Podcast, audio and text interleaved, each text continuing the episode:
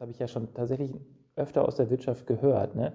Wieso hast du so viele Mütter bei dir im Team? Du bist doch bescheuert. Mhm. Und ich mir denke, nee, finde ich vollkommen absurd, weil ich habe die Leute im Team, die ich glaube, die am besten hier reinpassen. Und wenn wir Familien gründen, dann ist das Teil des Ganzen. Wir können nicht sagen, so, du bist jetzt so lange nicht arbeitsfähig, wie du Mutter bist. Und wenn du nicht mehr Mutter bist, dann darfst du wieder arbeiten oder Vater.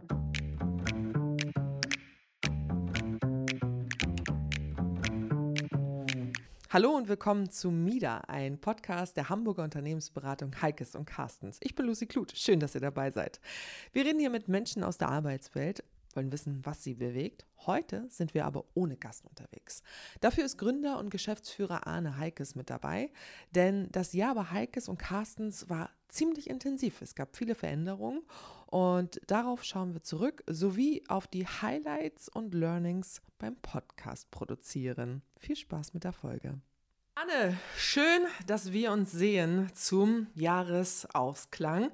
Ein bisschen Recap, was uns bewegt hat im Heikes und Carstens Kosmos. Und ich stehe für diesen Podcast mit meinem guten Namen. Aber eigentlich gäbe es den ja nicht, wenn du nicht auf die Idee gekommen wärst, eine Firma zu gründen.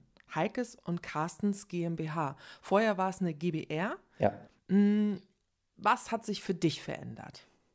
Fangen wir mal so an. Ach, wo soll ich anfangen? Das ist eigentlich wahnsinnig viel. Also den, den Podcast habe ich ja gemacht gegen jegliche Empfehlung, die wir bekommen haben von Marketingberatern, die gesagt haben, wir sollen uns erstmal auf ein Thema konzentrieren mit der GmbH-Gründung und dann äh, alles weitere machen. Und ich dachte, ach, was soll's, ist eh Corona, wir machen einfach alles gleichzeitig. Und bin jetzt rückwirkend nach dem Jahr auch ganz froh, dass wir das so getan haben. Was hat sich in dem Jahr getan? Eigentlich alles, würde ich sagen. Hm, ich versuche das mal zu konkretisieren. Also vorher waren wir, waren wir ein Trainernetzwerk und eine GBR, die von Ideen getrieben war, die Arbeitswelt ein bisschen besser zu machen und die im Verbund Dinge Beratungsmandate hatte, Trainings gegeben hatte und so weiter und so fort. Ähm, und mit dem, mit, mit der Corona-Zeit und auch dann der Veränderung der Situation haben wir festgestellt, dass es doch mehr Nachfrage gibt, als wir in dem Gerüst GBR stemmen können und stemmen wollen und dass wir eine andere rechtliche Grundlage brauchen, um weiter wachsen zu können. Genau, und dann haben wir uns darum gekümmert, was kann man machen? Machen wir es in der Genossenschaft oder nicht? Da haben wir unsere zweite Podcast-Folge tatsächlich drüber gesprochen, warum ich ja, mich entschieden ja. habe, eine GmbH zu gründen und der andere Arne damals gesagt hat, er überträgt den Verantwortungseigentum. Und ich muss rückblickend sagen, ich bin immer noch ganz froh, eine GmbH gegründet zu haben. Warum? Weil das erstaunlich unbürokratisch und schnell geht, Entscheidungen zu treffen. Also mir gehören 100% Anteile der GmbH. Ähm, Annika ist jetzt noch Gründerin und Teil des Trainerteams. Und dadurch kann ich Entscheidungen treffen. Und durch die Werte, die wir, in der, die wir für uns vereinbart haben, mache ich jede Entscheidung transparent, frage das Team und treffe nichts alleine, bin aber nachher in der Lage, die Entscheidung zu treffen, die Konsequenz zu tragen und es auch umzusetzen. Das heißt, wir sind relativ schnell, wenn es darum geht, eigene Veränderungsprozesse umzusetzen und auch den Kurs der Firma zu setzen. Aber wie viel Einfluss haben denn die anderen dann überhaupt auf die Entscheidung? Ich habe irgendwann mal gelesen, es gibt einen Führungsstil, der heißt wohlwollender Diktator. Das klingt zwar nicht so schön, aber die Beschreibung ist irgendwie ganz gut. Also es gibt eine Person, die im Wohle oder zum besten Wohle aller entscheidet, überhaupt nicht egoistisch. Und ich glaube, Einfluss haben alle. Und wenn ich irgendwas machen würde, ähm, was die Mannschaft nicht gut finden würde, würde ich auch Riesenprobleme bekommen, da alles, was wir machen, transparent ist und auf Vertrauen beruht. Das heißt also eigentlich von unserem Wertegerüst hat jeder extrem viel Einfluss. Formalrechtlich weniger, weil juristisch kann ich einfach alleine entscheiden. Was mir noch im Kopf geblieben ist, dass du, du bist ja Geschäftsführer, ähm, du magst aber nicht, du magst nicht Chef genannt werden. Ist das immer noch so? Äh, ja, weil ich mich eigentlich eher als, als Dienstleister der Mannschaft sehe und mich darum kümmere, dass das Ganze weiter wachsen kann. Und ähm, ja, wir hatten im Sommer auch eine Strategiewoche und haben uns überlegt, wie wir die Firma weiter aufbauen. Und die neue Internetseite geht auch bald online, in der wir fünf Bereiche haben. Ähm, und da haben wir uns überlegt, wie nennen wir denn jetzt die Verantwortlichen für die fünf Bereiche? Und irgendwann meinte jemand, lass uns die doch Säulenheilige nennen. Und ungefähr mhm. so passt es auch, weil diese Begriffe sind uns nicht wichtig. Also irgendwie bin ich schon Chef und Geschäftsführer, aber ob das jetzt so heißt oder ob ich mich so verhalten muss, weiß ich nicht. Hm. Säulenheilige, das heißt, du hast die fünf Bereiche oder ihr habt die fünf Bereiche in fünf Säulen ähm, verwandelt. Ähm, was für Bereiche sind das? Kannst du das einmal kurz erklären? Gerne. Ähm, also ich habe mir überlegt, wie können wir im Außen deutlicher machen, was wir genau anbieten. Weil mhm. systemische Beratung ist ja immer noch irgendwie so ein schwammiger Begriff. Die Leute kriegen immer mehr eine Idee, was sich dahinter versteckt. Ähm, Unternehmensberatung ist ja eher so ein relativ verbrannter Begriff, finde ich immer. Mhm. Und da habe ich überlegt, was sind dann die Bereiche, in denen wir unterwegs sind und wo wir mit gutem Gewissen sagen können, ähm, dass wir so viel Kompetenz haben, dass wir eine eigene Abteilung dazu aufbauen können. Und das äh, sind dann diese fünf Säulen geworden. Die erste ist äh, Organisationsentwicklung, also klassische Unternehmenskulturprojekte, Veränderungsprojekte, größere Begleitung von Organisationen im Wandel. Der zweite ist äh, wissenschaftliche Verfahren. Das ist der Bereich, in dem wir sowas wie das Health-Oriented Leadership abbieten oder abbilden, ähm, wo es darum geht, wie können wir unsere Arbeit messbar machen. Also wie ist die Kombination aus wissenschaftlichen Verfahren, Datenerhebung und systemischer Beratung. Und da haben wir ein paar Produkte entwickelt, die sehr gut funktionieren, wie wir finden. Der dritte Bereich ist klassisch Teamentwicklung und Coaching, also so Einzelmaßnahmen. Wenn jemand uns anfragt, könntest du einen Workshop bei uns moderieren oder hast du mal Zeit für ein Teambuilding oder wo unsere ganzen Coaches sich vorstellen. Der vierte Bereich ist Großgruppenveranstaltungen. Also wir haben in der Corona-Zeit gemerkt, dass es noch viel wichtiger ist, Nähe zu den Mitarbeitern herzustellen und in den Austausch zu gehen, weil man dafür weniger Zeit hat als im Daily Business im Büro und diese Jahresveranstaltung oder große Zusammenkommen von den Firmen anders zu gestalten. Früher kannte man das oft so Keynote-Speaker, viel gutes Essen, abends äh, eine Party und tagsüber sitzt man zusammen und hört sich Vorträge an. Ähm, und da haben wir gemerkt, dass Firmen das anders wollen, dass es anders notwendig ist und haben dabei einige Firmen begleitet, größere Veranstaltungen auszurichten. Und die fünfte Seile ist äh, ähnlich wie diese Folge. Du sagtest, wir machen jetzt einen Rückblick. Das machen, macht ja sonst keiner dieses Jahr. Und die fünfte Säule ist, wir machen eine Akademie, weil es davon ja auch noch keiner auf dem Markt gibt. Ähm, das heißt, es gibt eine komplett eigene Heikes und Carstens Weiterbildungsakademie, wo viele verschiedene Trainings und Ausbildungen angeboten werden, aber nach unserem Verständnis. Also ich möchte dort keinen einzigen Trainer haben, der irgendwie mit einer PowerPoint loszieht und meint, er könnte Kommunikationstrainings geben, sondern es wird eine Akademie, in der mir wichtig ist, dass nur Leute lehren, die auch in diesen Bereichen gearbeitet haben und dort viel Erfahrung mitbringen. Und das wird in einer Learning Management Software angeboten. Das heißt, es wird auch E-Learnings geben, hybride Verfahren, und es ist auch für Kooperationspartner offen. Das heißt also, es wird Hikes und Carstens Trainings geben, aber auch Trainings von anderen Experten, unter anderem auch einer Hundeschule, die jetzt gerade Umgang mit Bürohunden als Konzept anbietet oder ein Führungskräftetraining mit Hunden. Das sind die fünf großen Säulen. Die Akademie, du hast es ja nun gerade selber so ein bisschen suffisant gesagt, wir, es gibt noch eine Akademie. Warum? Also warum tut ihr euch das an? Jetzt mal so ganz salopp gefragt. Ja, aber das hat mich mein Vater auch damals gefragt. Du willst noch studieren, warum tust du dir das an? Ähnlich ist es mit der Akademie. Also wir haben viele Trainings, die aus Beratungsaufträgen entstanden sind. Also dass es denn hieß, könnt ihr unsere Führungskräfte schulen oder könnt ihr mal unsere Nachwuchsführungskräfte weiterbilden? Also nach den Workshops, die ihr gegeben genau. habt, oder ob man die Führungskräfte ausbilden kann? Genau das. Also wir haben mit Firmen zusammengearbeitet und dann kam öfter der Wunsch, das, was ihr macht mit eurem Wertekompass und eurem Hintergrund, gefällt uns so gut, könnt ihr das auch unseren Mitarbeitern beibringen oder könnt ihr das auch unseren Führungskräften beibringen. Ähm, und dann haben wir immer mehr auch Trainings gegeben für unsere Kunden. Und ich finde, und ich habe ganz oft gehört, dass es so schlechte Weiterbildung da draußen gibt. Also dass Leute zu uns in die Trainings kommen oder in den in den Workshops sitzen und sagen, oh, endlich mal irgendwas, was ich greifen kann, was so nah am Bedarf ist. Man merkt, dass ihr in dem Bereich schon gearbeitet habt. Und irgendwie kamen so verschiedene Stimmen aus diesen Richtungen auf mich zu. Und dann bin ich von einem Kooperationspartner von uns über seine Learning Management Software gestolpert und dachte mir, ach, das ist ja irgendwie auch total spannend, besonders jetzt in dieser Corona-Zeit, in den letzten zwei Jahren, dass man Sachen auch nicht immer vor Ort anbieten muss, sondern einiges auch als E-Learning funktioniert, einiges hybrid funktioniert.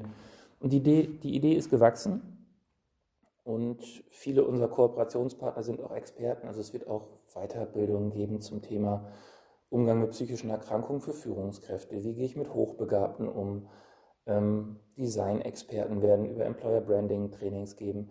Und irgendwie ist das in meinem Kopf alles so zusammengefallen. Und ich dachte mir, auch dann wäre das doch cool, wenn wir für den Markt das an einem Ort gesammelt anbieten können. Und äh, so ist die Idee der Akademie entstanden. Ich habe mir eine Frage aufgeschrieben für heute. Und das passt jetzt, finde ich, ganz gut. Bist du ein Visionär? Würdest du das von dir sagen? nee, also ich glaube, das ist, wäre auch nicht an mir, das über mich zu sagen. Das müssten dann andere übernehmen. Was ich öfter höre, ist, dass ich so viele Ideen habe und dass ich leichtsinnig damit umgehe und die einfach immer teile und mit allen Leuten darüber spreche. Und letztens mm. meinte mal jemand, hast du nicht Angst, dass dir jemand deine Idee klaut? Und dann meinte ich, nö. Also wenn er die dann umsetzt und das wird gut, dann freue ich mich und dann habe ich eine neue. Also ich glaube, was mir Freude macht, ist zu gestalten, Dinge umzusetzen, in meinem Kopf fallen immer so ganz viele Puzzlestücke zusammen. Also ich höre irgendwo mhm. was und dann wieder hier und da und denke, auch das könnte man doch gut verknüpfen. Ähm, und ich glaube, das ist eher so. Ich, ich bin, glaube ich, ganz gut da drin, Angebot und Nachfrage zusammenzubringen. Ob man das denn unter Visionär subsumiert, weiß ich jetzt nicht.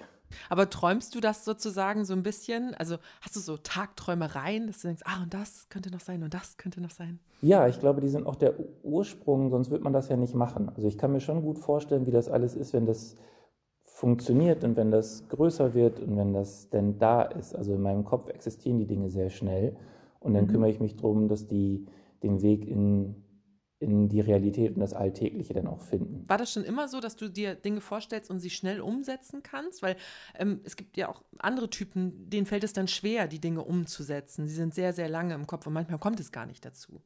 Ja, ich glaube, man, man lernt sich ja im Laufe seiner Biografie kennen.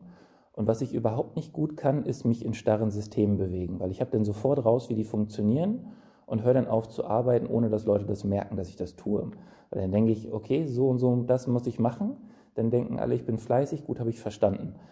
Und darum habe ich mich immer damit auseinandergesetzt, auseinandergesetzt, was kann ich tun, um möglichst keinen Alltag zu haben, der gleich ist, der mich immer neu herausfordert. Und so bin ich in der Beratung gelandet, weil ich Probleme schnell erkenne und Lust habe, an Lösungen zu arbeiten. Und Dinge in die Umsetzung bringen, ja, kann ich ganz gut, bin aber jetzt auch ganz froh, und das ist vielleicht den Bogen zurück, warum das jetzt gut ist, auch dass wir eine GmbH sind, äh, und nicht mehr ein Trainernetzwerk. Ich bin viel besser in der Umsetzung, wenn ich das mit Menschen besprechen kann, wenn ich Leute um mich herum habe, die Lust haben, Dinge auszuarbeiten. Also ich habe so eine Idee und dann habe ich Lust daran zu arbeiten bis so ungefähr 60 Prozent. Und dann habe ich die nächste Idee und dann fällt es mir schwer, mich darauf weiter zu konzentrieren. Und das ist mhm. irgendwie jetzt ganz schön, dass wir mittlerweile ja fast 30 Leute sind, viele Freiberufler, auch mittlerweile einige Festangestellte, äh, und dass wir das gut zusammen entwickeln können. Also dass ich jetzt viele Leute habe, die Lust haben, mit mir an diesen Ideen zu arbeiten und die auch dann andere Persönlichkeitseigenschaften mitbringen, die Lust haben, Dinge dann zu Ende zu denken, zu perfektionieren, zu sagen, hey, die Idee finde ich super, ich nehme die mal mit und setze mich nochmal an die nächsten 40 Prozent ahne, damit es was richtig Gutes wird. Und diese mhm. Kombination ist im letzten Jahr richtig aufgeblüht. Diese, diese Gemeinsamkeit aus an Ideen arbeiten und jetzt Menschen um mich herum zu haben, die wirklich Lust haben, dann diese Ideen mit mir auch auszu, auszuarbeiten und zu Ende zu bringen. Du hast jetzt von 30 äh, Mitarbeitenden äh, gesprochen.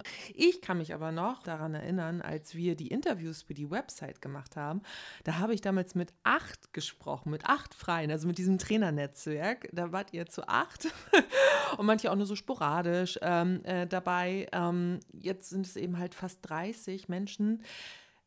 Wie viele Bewerbungsgespräche hattest du? Wahrscheinlich noch viel, viel mehr, oder?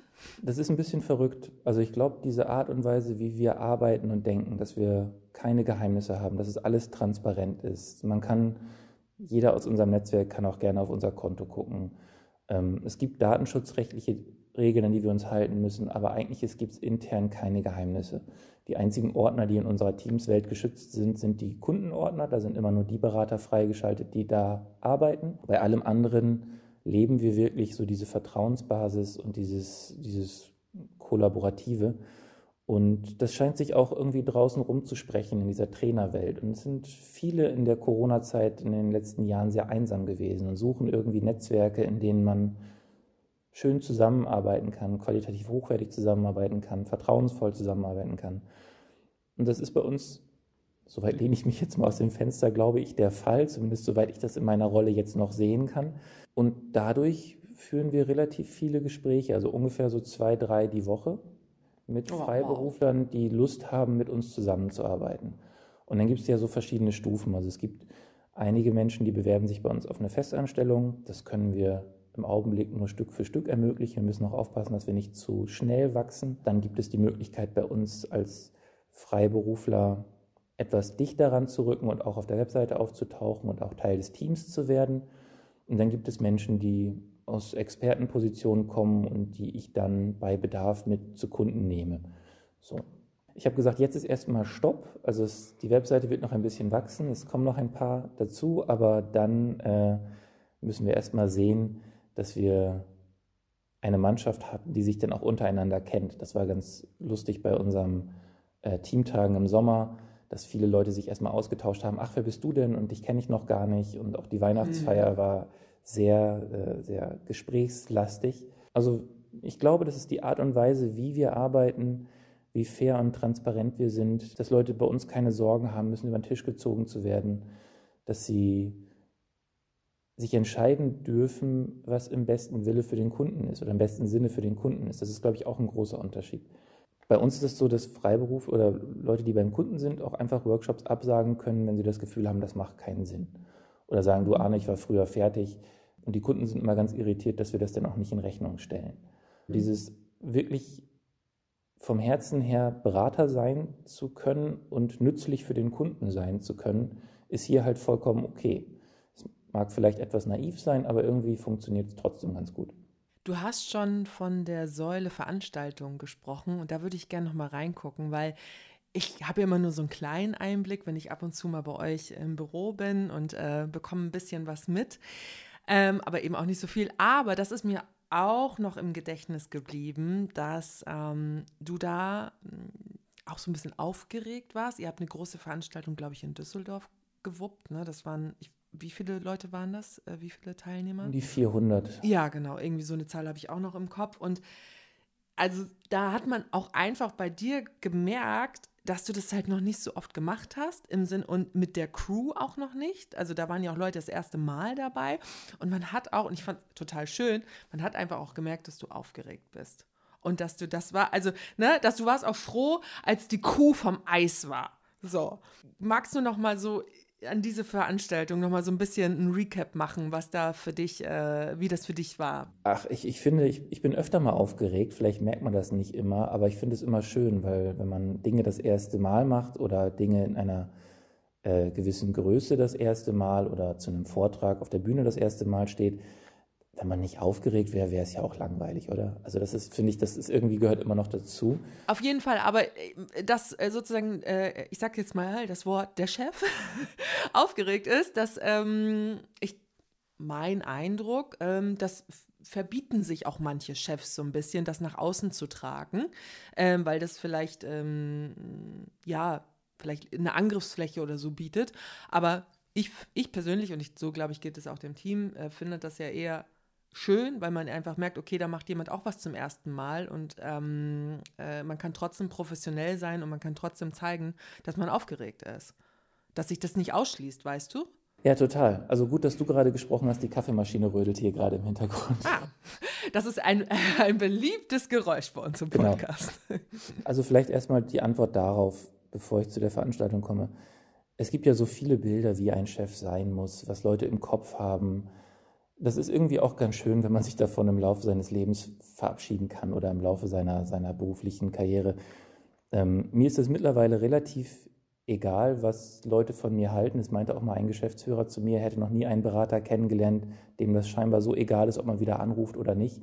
Er hat Gott sei Dank wieder angerufen. Nein, aber was, was mir wichtig ist, ist einfach äh, in dem Blick als Berater eine Ressource zu sein. Und das bin ich mit all dem, was ich habe. Wenn ich aufgeregt bin, spiegele ich das wieder. Wenn ich, äh, wenn ich irgendwie was merke, habe ich das Gefühl, ich muss, muss das sagen, damit die, die Gruppe damit weiterarbeiten kann. Das heißt also, ich bin zwar jetzt in der Rolle als Geschäftsführer, aber trotzdem bin ich ja mit all dem unterwegs, was ich so habe. Also ab und zu komme ich morgens zur Arbeit und wenn mein Kind irgendwie krank ist und einen schlechten Tag hatte oder irgendwas dergleichen, dann brauche ich auch erstmal eine halbe Stunde. Vor ein paar Wochen gab es einen größeren Auftrag, wo wir hin mussten. Da hat mich Friederike am Freitag angerufen und meinte, Arne, du warst die ganze Woche ganz schön fahrig. Das am Montag ist wichtig. Bist du in der Lage, Montag zu arbeiten? So, oder hast du zu viel im Kopf? Mhm. Und das war auch schon irritierend, wenn mich meine Mitarbeiter fragen, ob ich in der Lage bin zu arbeiten. Mhm. Ich freue mich, dass sie sich das trauen, das zu machen. Und ich hatte die Woche wahnsinnig mhm. viele Themen im Kopf und hatte mir das Wochenende freigehalten, um mich zu erholen und am Montag fit zu sein. Das habe ich ihr mhm. gesagt und dann war gut. Aber so dieses einfach Menschsein mit dem, was dazugehört, finde ich auch als Führungskraft wichtig. Es gibt, wir stoßen ganz oft auf Leute, die haben so Führungskräfte müssen so unfehlbar sein und immer stark sein. Mhm. Und das sind so Bilder, das weiß ich nicht. Also wir versuchen die in unseren Trainings auch dann aufzulösen oder in unserer Arbeit mit den Kunden. Ähm, mir ist es wichtig, dass Führungskräfte authentisch sind in dem, was sie sind und mit ihrer Persönlichkeit da sind. Und wenn es denn nicht zum System passt, ja, dann ist das auch irgendwas, was man beobachten kann oder wo man sich dann zu verhalten muss. Aber prinzipiell, äh, ja, finde ich das schön, wenn, wenn eine Führungskraft auch mal unsicher ist oder auch ein Geschäftsführer mal gerade nicht weiter weiß oder auch eine Mitarbeiterin fragt, ob man so zur Arbeit gehen möchte. So. Ja, voll schön. Hey, und lass uns über Düsseldorf nochmal sprechen, weil das war halt einfach eine riesige Nummer. Das habt ihr vorher noch nie so gemacht. Wie lange hat das gedauert? Wie, wie lange habt ihr es vorbereitet? Ein halbes Jahr? Na, das war, also wir haben ein Kundensystem begleitet bei einem Kulturprozess und dann irgendwann kam raus, dass es immer dieses große Jahres-Kickoff gibt. Und ob mhm. wir das ob das nicht auch sinnvoll wäre, wenn wir das da begleiten, um die Arbeit, die wir an den Kulturthemen machen, mit den Mitarbeitern zu teilen und daraus einen interaktiven Prozess zu machen und keine klassische Jahres-Kick-Off-Veranstaltung. Ähm, das heißt, was wir da didaktisch gemacht haben und was wir da inhaltlich gemacht haben, da waren wir überhaupt nicht aufgeregt, weil das ist unser Kerngeschäft. Was wirklich spannend mhm. war, zu sehen, wie kriegt man so eine große Menschenmenge interaktiv bewegt? Wie muss man das planen? Ja, weil ganz ehrlich, ich habe so ein Bild im Kopf, ne, wenn du so nimmst eine, eine Indie-Band, ob die jetzt im Molotow spielt oder halt irgendwann in der, äh, in der Barclaycard Arena, so, so ungefähr muss man sich das ja vorstellen. Genau, und äh, wir haben mit einer ganz tollen Eventagentur das zusammen gemacht. Das heißt, wir haben uns um den Inhalt gekümmert und sie sich um die Rahmenbedingungen, so Catering und Infrastruktur. Und das Zusammenspiel war schön. Aber als wir dann gesagt haben, ja, ich glaube, wir brauchen 72 Meter Planwände, 53 Flipcharts, und so, da, da kam schon eine E-Mail zurück mit wie bitte? Ähm, ja. Also es, es, war, ja, wenn das teilst, so Kleingruppen, maximal sieben bis zehn Leute und dann brauchen wir so und so viele Räume, Kleingruppenräume. Also das war schon spannend, das zu planen. Und es war ein großes, eine große Herausforderung, sich da reinzudenken, wie macht man das mit größeren Gruppen. Wir haben aber auch da wieder den Vorteil dieser großen und mittlerweile so gemischten Mannschaft, zwei, drei im Team, die aus dem Eventbereich kommen ursprünglich, bevor sie in der Beratung mhm. waren. Und Katharina bei uns aus dem Team hat hm, die ganze Veranstaltung organisiert und auch inhaltlich maßgeblich gestaltet und konnte sich in die Größe der Gruppen reindenken und sagt, okay, wenn wir jetzt so und so viele Leute zum Mittagessen schleusen oder so und so viele Leute in die Kaffeepause wollen, können wir das nicht über diesen Korridor machen. Wir müssen die Räume nutzen, damit die Menschen da durchkommen. Ähm, also es war eher wie kriegen wir unseren Inhalt so runtergebrochen, dass sich alle so fühlen, als wenn man mitarbeiten kann. Also, mhm. Und trotzdem sind es ja, also von dem Plenumssaal, in dem alle saßen, bis zum letzten Kleingruppenraum, waren es 14 mhm. Minuten Fußmarsch. Also das Gelände da ist groß. Und wenn die dann ihre Gruppenräume bekommen haben und wussten, sie müssen jetzt erstmal 10 Minuten spazieren gehen, bis sie da sind, ähm, das war schon, schon spannend. Hat aber erstaunlich gut funktioniert. Und was wir gemerkt haben bei dem, also dass die Teilnehmer dieses Interaktive und dieses sich selbst so gehört fühlen und sich so beteiligen fühlen, so gut fanden, dass die total schnell in ihren Gruppenräumen waren. Also wir haben zu viel mhm. Zeit für Transfer eingeplant, äh, sodass uns dann nachher das Feedback kam, auch wir können auch weniger Pausen machen und mehr arbeiten. Also das war mhm. ganz schön. Wir haben halt immer auf Nummer sicher geplant, dass die Leute auch dann alle in ihren Arbeitsgruppen ankommen und dann mit einem Gong über das Kongresszentrum dann auch starten in allen Räumen gleichzeitig. Ah, cool. So dass wir möglichst überall dieselben Zeitfenster haben. Und da war das Feedback total schön. Es hat total Freude gemacht, war, war so die Rückmeldung der Mitarbeiter und Mitarbeiterinnen. Und gerne weniger Pausen und mehr arbeiten. Also das hört man ja sonst bei so großen Veranstaltungen, die über drei Tage gehen, auch nicht.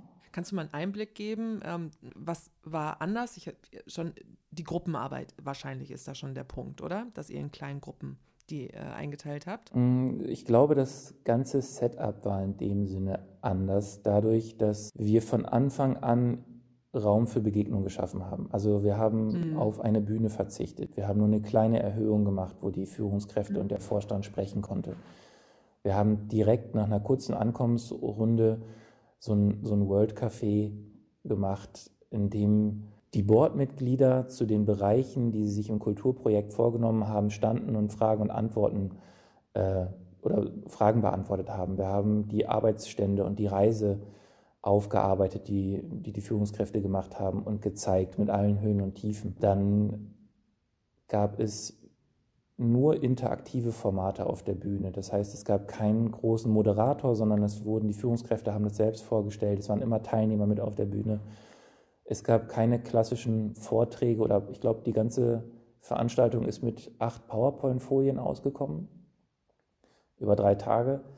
Äh, so auch das Feedback noch nie so wenig Slides gehabt. Also ich glaube, ja, es war das Große war, dass die Mitarbeiter und Mitarbeiterinnen Teil des Prozesses waren und nicht Gäste oder da waren, um sich den mhm. Zwischenstand anzuhören, sondern mhm. es wurde ein Zwischenstand präsentiert und auch mit den Ergebnissen, die dann dort erarbeitet wurden, wurde direkt weitergearbeitet. Also es war quasi wie so ein Boxenstopp in so einem Kulturprojekt. Einmal die Mitarbeiter abholen, passt das? Mhm. Welche Bedenken habt ihr? Woran haben wir gedacht? Was haben wir vergessen?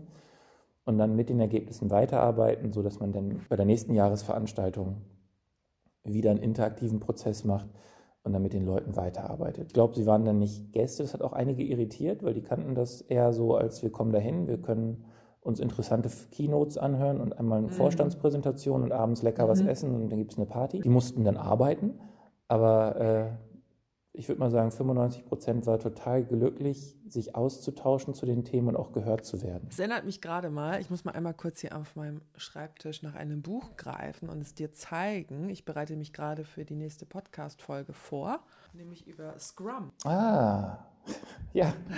Geschichten, neue Geschichten vom Scrum mit äh, Rolf Dreter, mit dem spreche ich ja bald. Ja. Da gibt es nämlich genau auch im Scrum äh, so einen Prozess, nämlich auch, äh, dass man dass eine Veranstaltung nur aus Pausen sozusagen besteht. Also, dass das Prinzip der Veranstaltung die Pause eigentlich ist, weil man sich dort, wie du es ja gesagt hast, begegnet. Total. Also, das haben wir auch gemerkt. Das äh, ist auch immer was, was wir mehr und mehr berücksichtigen wollen, dass der Austausch untereinander und das Zusammen an Themen arbeiten wesentlich wichtiger ist, als wenn du vorne jetzt jemanden hinstellst, der sicher ein guter Keynote-Speaker oder eine gute Keynote-Speakerin ist, dann nimmt man zwei, drei Impulse mit, aber wenn wir ganz ehrlich sind, das kann man sich auch auf TED oder YouTube angucken. Dieses, ja, dieses Gespräch an der Kaffeemaschine, dieses gemeinsam über Themen reden, einen Raum für Begegnung zu schaffen, ist schon, schon wichtig. Ja, genau. Scrum, für alle, die es noch nicht gehört haben, ist ja agiles Projektmanagement. Darüber reden wir dann in der nächsten, übernächsten Folge. Wir wissen es noch nicht ganz genau, ist auf jeden Fall schon mal ein Teaser.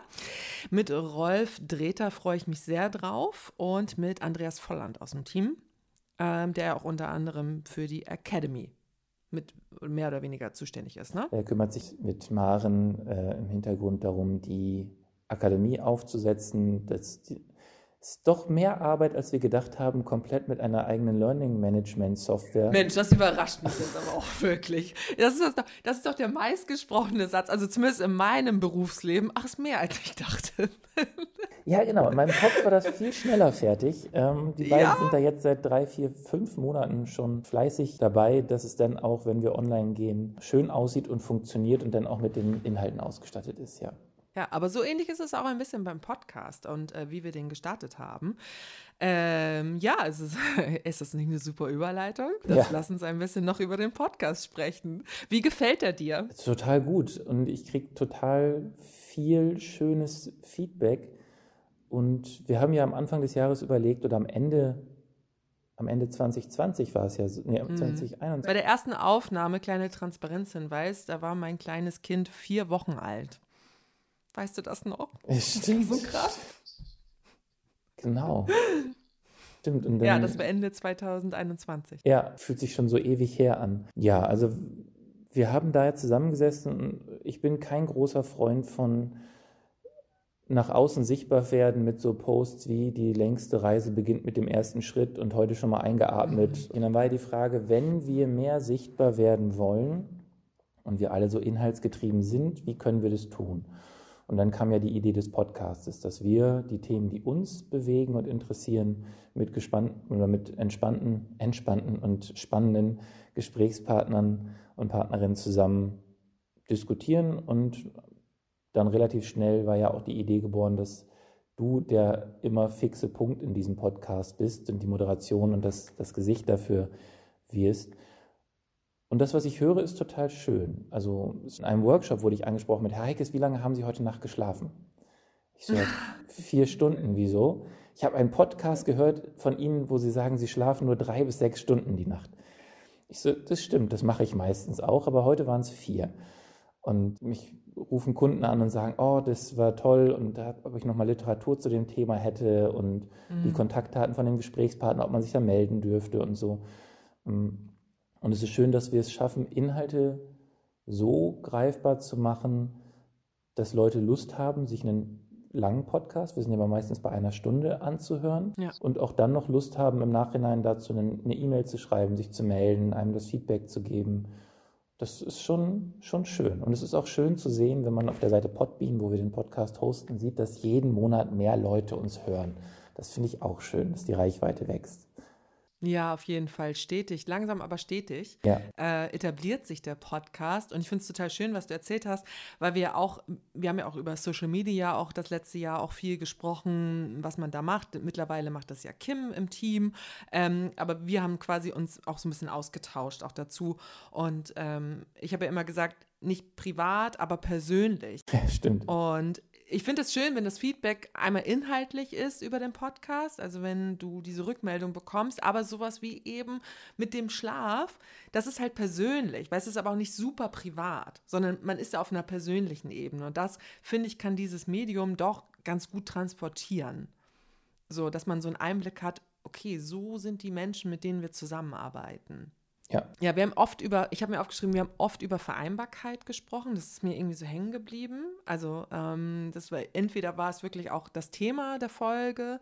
Ähm, ich glaube, da hatten wir auf jeden Fall mit Karina Bartmann ja eine Folge und mit den, äh, mit den Benders aus Freiburg.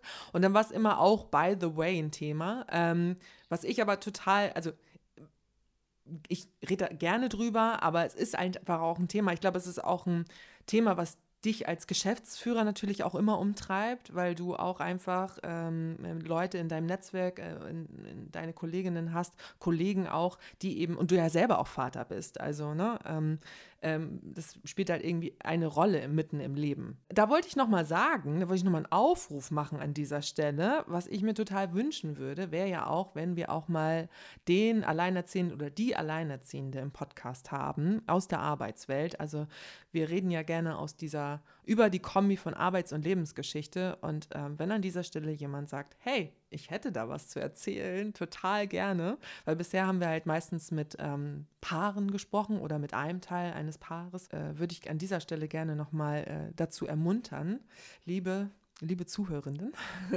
meldet euch bei uns. Noch eine Ergänzung zu diesem Thema Vereinbarkeit. Ich glaube, das war die letzten zwei, drei Jahre auch einfach stark im Fokus. Und ich meine, der Podcast heißt ja auch Menschen in der Arbeitswelt und MIDA, weil es ist nicht trennbar und es wurde in der Corona-Zeit nochmal deutlich, wo alle zu Hause gesessen haben, dass es ja. einfach diese äh, Vereinbarkeit von Beruf und Familie etwas ist, was alle bewegt hat, viele die Grenzen gebracht hat und deswegen, glaube ich, auch so präsent war in fast, fast jeder Folge. Ich erinnere noch daran, wie, wie Micha von, von Vivac und Aqua äh, erzählt hat, dass er mit seiner Frau, ich glaube, jede Woche sogar einen Plan aufstellt, wer macht was, mhm. wer hat welche mhm. Skills, wer, also dass die wirklich sich als Familie wie so ein Projekt betrachten, um das alles mhm. unter einen Hut zu kriegen. Und ähm, ja, das war schon, war schon spannend, dass es sich, du hast recht, in jede Folge reingeschlichen hat, ne, das Thema. Ja, hat sich so reingesneakt, auf jeden Fall. Ja, aber weil du, wie du jetzt gerade gesagt hast, weil es eben so präsent ist und war eben durch die Pandemie auch und dass Eltern nicht so sehr supported werden äh, in dieser Gesellschaft, politisch auch nicht, ähm, wie man das vielleicht sich wünschen mag und wie es vielleicht auch besser wäre. Da einfach auch mal, ja, egal, da verliere ich mich, wenn ich da jetzt weiter drüber rede. Vielleicht bin ich da auch so ein bisschen aktivistisch. Nein, ähm, aber klar, das berührt einen natürlich gerade. Ich habe ein kleines Kind, 15 Monate. Ähm, genau, ich wollte aber so ein bisschen über an, in Anführungszeichen Lieblingsfolgen sprechen. Natürlich sind alles unsere Lieblinge an dieser Stelle. Man alle gern gesehen, können auch alle gerne nochmal wiederkommen. Die Zeit hat meistens nicht ausgereicht. Aber was mir wirklich, ach, was mir so im Kopf geblieben ist, ist die Folge mit Herrn äh, Professor Michael Bort, mit unserem Jesuit und Unternehmensberater. Was für eine spannende Persönlichkeit.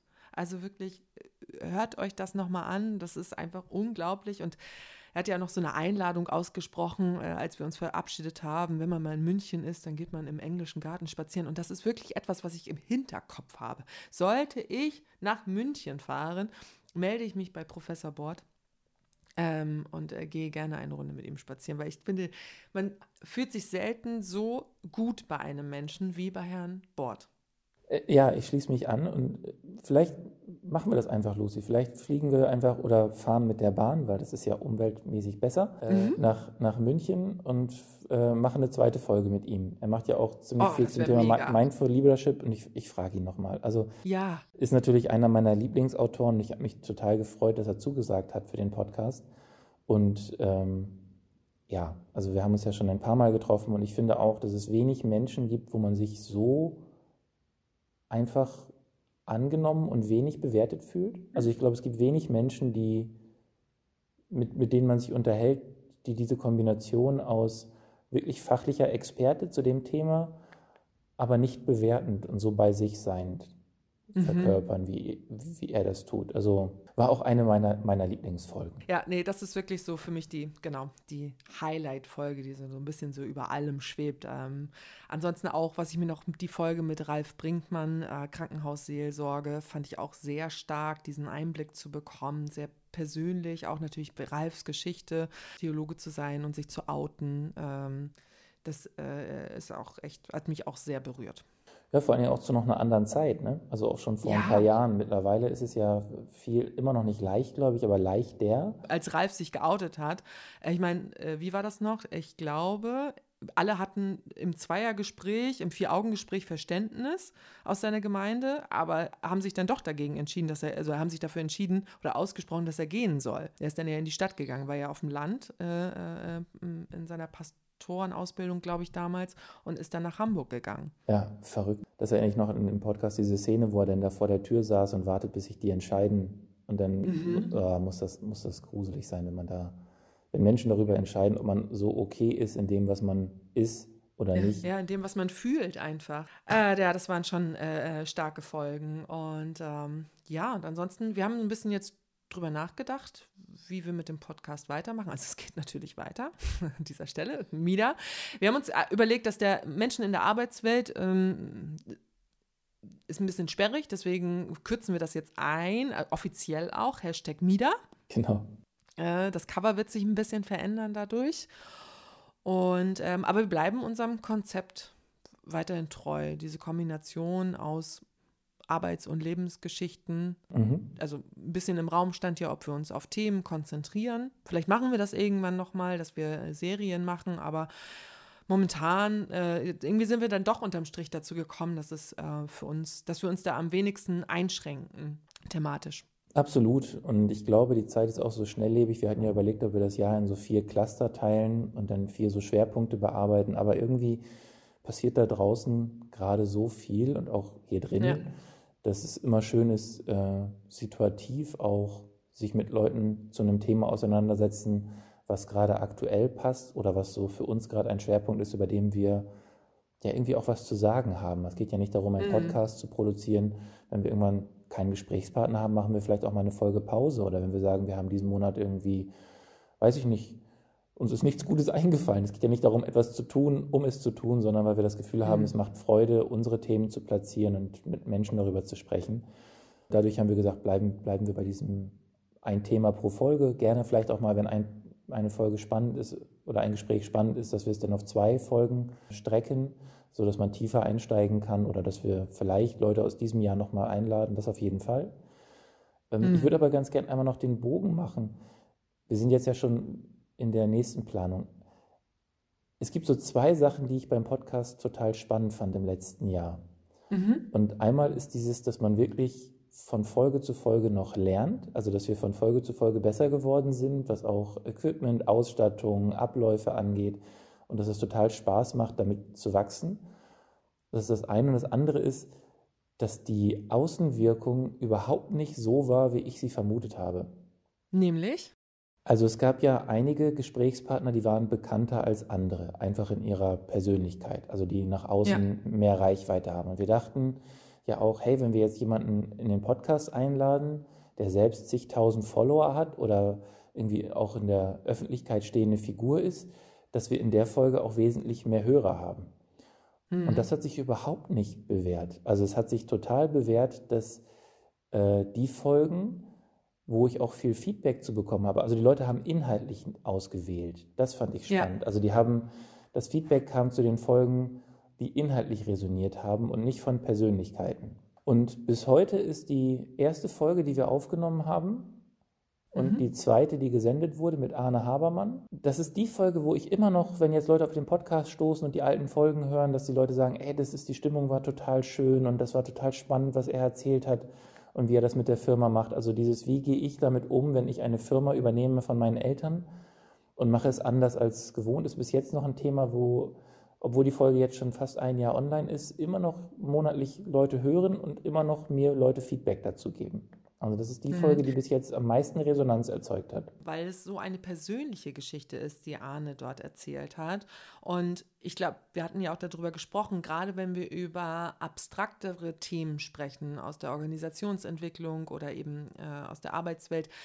Äh, Nochmal das Thema äh, New Work, was eben halt, das ist so ein Buzzword und daraus ein Gespräch abzuleiten. Und in dem Fall, ähm, das war ja mit Sa- Save the Head Up, äh, die Folge, ähm, ich, es hätte vollkommen gereicht, nur jetzt mal ehrlicherweise nur Safeta zu haben, mit ihr ein bisschen noch persönlicher zu werden. Wir saßen dann zu viert dort, was inhaltlich total stark war, aber letztendlich hatte doch jeder, jede, es waren ja war eine Frauenrunde, ähm, doch nur so eine, ja, so einen begrenzten Redeanteil. Und da ist mir, also mir persönlich die Mischung nicht so richtig gut gelungen. Äh, da, das war schwierig zu handeln. So, das war echt eine Herausforderung. Ähm, da, und das ist immer noch die Folge, wo ich denke, ah, da sind wir, sind wir dem Gast nicht so richtig gerecht geworden, finde ich jetzt. Äh, und dem Thema dann auch nicht so richtig, obwohl ich das super fand, das war ja mit Jana.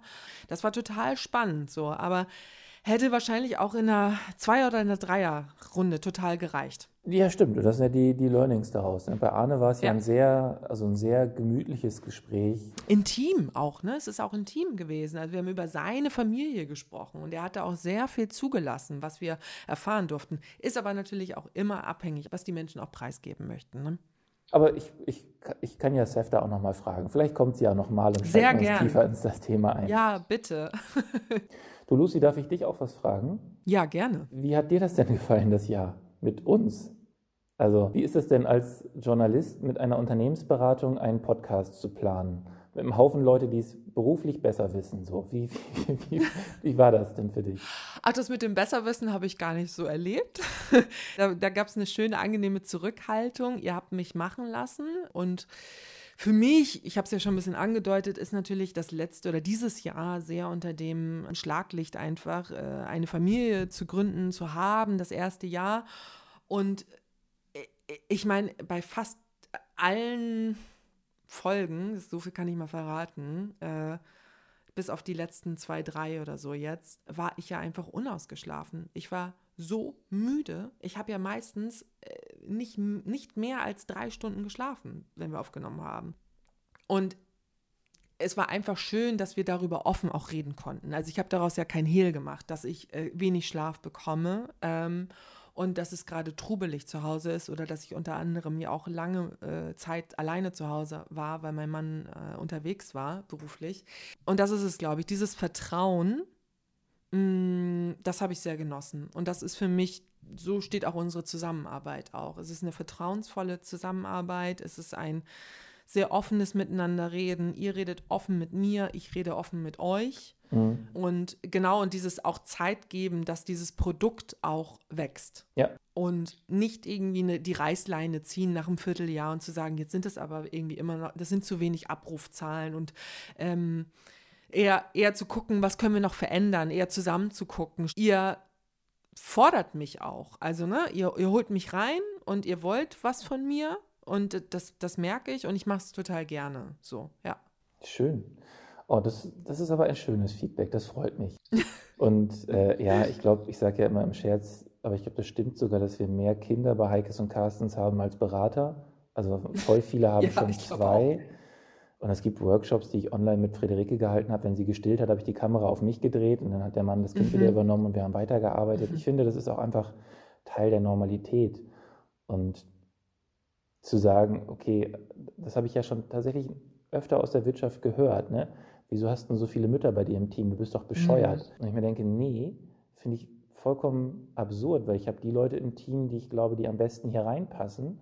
Und wenn wir Familien gründen, das Teil des Ganzen. Wir können nicht sagen, so, du bist jetzt so lange nicht arbeitsfähig, wie du Mutter bist. Und wenn du nicht mehr Mutter bist, dann darfst du wieder arbeiten oder Vater. Mhm. Was ja auch gar nicht geht, weil man ist dann ja auch immer Mutter und man ist immer Vater. Das ist ja einfach etwas, was ja auch bleibt. Und das ist nicht nur die Säuglingszeit, ähm, das ist dann die Kindergartenzeit und dann die Schulzeit und du weißt es ja nun selbst, äh, die Probleme werden nicht weniger, sie werden nur anders. Genau. Oder die Herausforderungen. Aber das ist, das ist draußen bei weitem, ich vor ein paar Tagen noch mit einer Juristin gesprochen, die sagt, wenn ihr Kind krank ist, muss sie lügen, weil Kind krank nicht akzeptiert ist in der Kanzlei. Ach krass. Und zu sagen, wir machen es ein bisschen anders und wir sagen, okay, wir kriegen das gemeinsam hin und gucken, wie so die Rahmenbedingungen sind, dass wir trotzdem uns um unsere Kinder kümmern können und den bestmöglichen Job für den Kunden machen, weil das soll ja auch nicht sein, dass das denn leidet.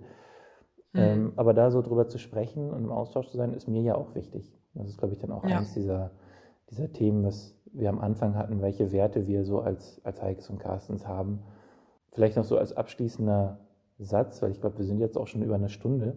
Na, noch nicht ganz, aber wir gehen darauf zu, ja. Genau, mich hat jemand gefragt, warum ich, warum ich so viel arbeite und mir so viel oder ich so viel Energie auch in diese GmbH stecke. Und es sind so zwei Sachen. Mhm. Einerseits ist das Fachliche, das ist aber auch schon in der GBR so gewesen, dass wir den bestmöglichen Job machen wollen, dass wir möglichst viele ähm, Impulse zusammenbringen, Persönlichkeiten zusammenbringen, um als Beratungsunternehmen für den Kunden den bestmöglichen Job zu machen. Das ist unser Kern.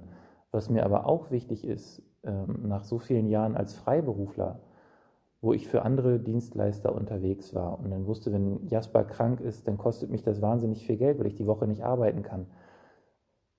Eine Basis zu schaffen und ein Netzwerk zu schaffen, wo man aufeinander aufpasst. Also wo man halt sagt, okay, wir machen, den, machen einen guten Job. Und jetzt letztens war ich auch krank, habe telefoniert und sofort ist jemand aus dem Team eingesprungen. Also auch mhm. einfach ein Netzwerk zu haben, was sich untereinander unterstützt und eine Arbeitswelt gestaltet, die auch für Berater und Trainer lebenswert ist. Und ich glaube, das ist auch der Grund, warum so viele auf uns zukommen, weil dieses Solo-Selbstständig-Sein, dieses Einzelkämpfer-Ding, in dem Augenblick, wo du halt eine Familie gründest, ganz schön hart ist. Und vielleicht mhm. ist das auch einer der Gründe, warum gerade so viele auf uns zukommen. Ja, und man macht sich selber schon genug Druck. Umso schöner und umso wichtiger ist es eigentlich, dass man dann beim Auftraggeber nicht nochmal Druck bekommt, ja. sondern sich da in den Austausch gehen kann, weil Druck macht man sich schon selbst die ganze Zeit. Ja, am meisten, ne? Am meisten, auf jeden Fall. Arne, ey, wir sind wir sind echt bei fast bei einer Stunde. Das hätte ich nicht gedacht. Ich dachte, wir machen eine halbe Stunde und dann ist gut. Aber ist doch gut. Ja, so, so ein cool. äh, kleines Jahresresümee. Und äh, also ich freue mich total auf den Podcast im nächsten Jahr. Und ich bin mal, wir haben ganz wenig darüber gesprochen, was wir uns vorgenommen haben, was wir besser machen wollen im nächsten Jahr. Aber das kriegen die Hörerinnen und Hörer ja mit. Das werden die einfach hören. Sehr schön. Dann wünsche ich dir einen guten Rutsch. Komm gut rüber. Ja, und ähm, wir sehen und hören uns sowieso. Und ich hoffe, wir hören, beziehungsweise ihr hört uns weiterhin zu. Sagt es den anderen bitte auch. Schickt diesen Podcast rum, ladet ihn runter. Nein, wir freuen uns einfach über, auch über Feedback und auch gerne über Themenvorschläge oder Menschen, die gerne mit uns sprechen möchten. Ja, meldet euch. Das war Mida. Danke fürs Einschalten. Wenn ihr, wie gesagt, Themenvorschläge habt, schickt sie gerne an podcast.heikes-carstens.de und abonniert gerne unseren Kanal. Alles klar, bis zum nächsten Mal. Tschüss.